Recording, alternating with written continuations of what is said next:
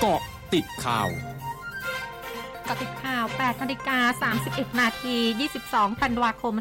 2564 นายศักสยามชิดชอบรัฐมนตรีว่าการกระทรวงคมนาคมเผยสำนักงานการบินพลเรือนแห่งประเทศไทย หรือกอพท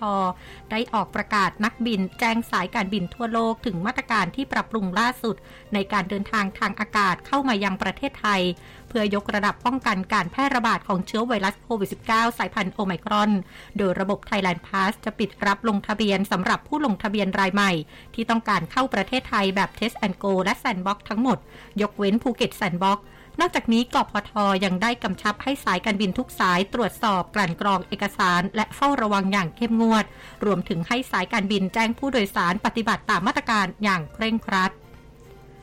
ศูนย์บริหารสถานการณ์โควิด -19 หรือสอบครายงานสถานการณ์โรคโควิด -19 วันนี้มีผู้ติดเชื้อ 2,532 ราย จำแนกเป็นผู้ป่วยจากระบบเฝ้าระวังและบริการ 2,393 รายผู้ป่วยจากการค้นหาเชิงรุก 50 ราย ผู้ป่วยภายในเรือนจำและที่ต้องขัง 48 ราย และผู้ป่วยมาจากต่างประเทศ 41 ราย หายป่วยเพิ่ม 3,191 ราย ยังรักษาอยู่ 38,202 ราย เสียชีวิตเพิ่ม 31 ราย ทำให้มียอดผู้ป่วยสะสมตั้งแต่ปี 2563 จำนวน 2,199,061 ราย เสียชีวิตสะสมตั้งแต่ปี 2563 จำนวน 21,471ราย ศูนย์ประสานงานและแก้ไขปัญหามลพิษทางอากาศในกรุงเทพมหานครรายงานสถานการณ์ฝุ่นละออง PM 2.5 ของสถานีตรวจวัดคุณภาพอากาศของกรุงเทพมหานครเช้าวันนี้ ตรวจวัดได้ 48-80 ไมโครกรัมต่อลูกบาศก์เมตร ส่วนใหญ่อยู่ในระดับคุณภาพอากาศ เริ่มมีผลกระทบต่อสุขภาพ พบเกินมาตรฐานจำนวน 65 พื้นที่ สูงสุดที่ถนนมาเจริญเพชรเกษม 81 เขตหนองแขม 80 ไมโครกรัมต่อลูกบาศก์เมตร สวนทวีวนารมเขตทวีวัฒนา 77 ไมโครกรัมต่อลูกบาทเมตร สวนทนบุรีรมเขตทุ่งครุ 74 ไมโครกรัมต่อลูกบาทเมตร ทางเข้าสนามหลวง 2 เขตทวีวัฒนา และบริเวณใกล้ตลาดบางบอน เขตบางบอน 73 ไมโครกรัมต่อลูกบาทเมตร ปิดการซื้อขายตลาดหุ้นสหรัฐเมื่อคืนนี้ ดัชนีดาวโจนส์ปิดพุ่งขึ้นกว่า 500 จุด หลังประธานาธิบดีโจไบเดนของสหรัฐแถลงยืนยันว่าจะไม่ล็อกดาวน์ประเทศเพื่อควบคุมการแพร่ระบาดของโรคโควิด -19 เหมือนกับที่เคยทำในเดือนมีนาคม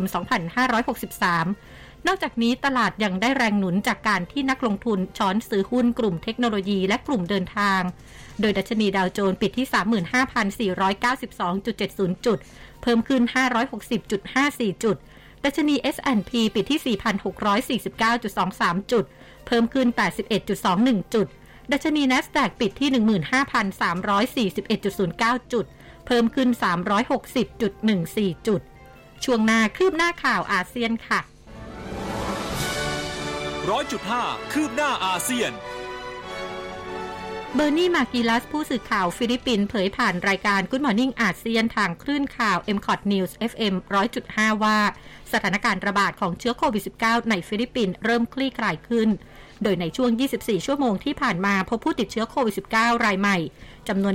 168 ราย ส่งผลให้ยอดรวมผู้ติดเชื้อสะสมอยู่ที่ 2,837,719 ราย ส่วนจำนวนผู้เสียชีวิตจากเชื้อโควิด -19 เพิ่มขึ้น 10 ราย สะสมอยู่ที่ 5794 ราย ส่วนการระบาดของเชื้อโควิด -19 สายพันธุ์โอไมครอนในฟิลิปปินส์พบผู้ติดเชื้อแล้ว 5 ราย แต่ไม่ได้สร้างความวิตกกังวลให้กับประชาชนส่วนใหญ่ เพราะประชากรส่วนใหญ่ของประเทศได้รับวัคซีนโควิด -19 แล้ว ทั้งหมดคือเกาะติดข่าวในช่วงนี้ไพลัญญางานสถินรายงานค่ะ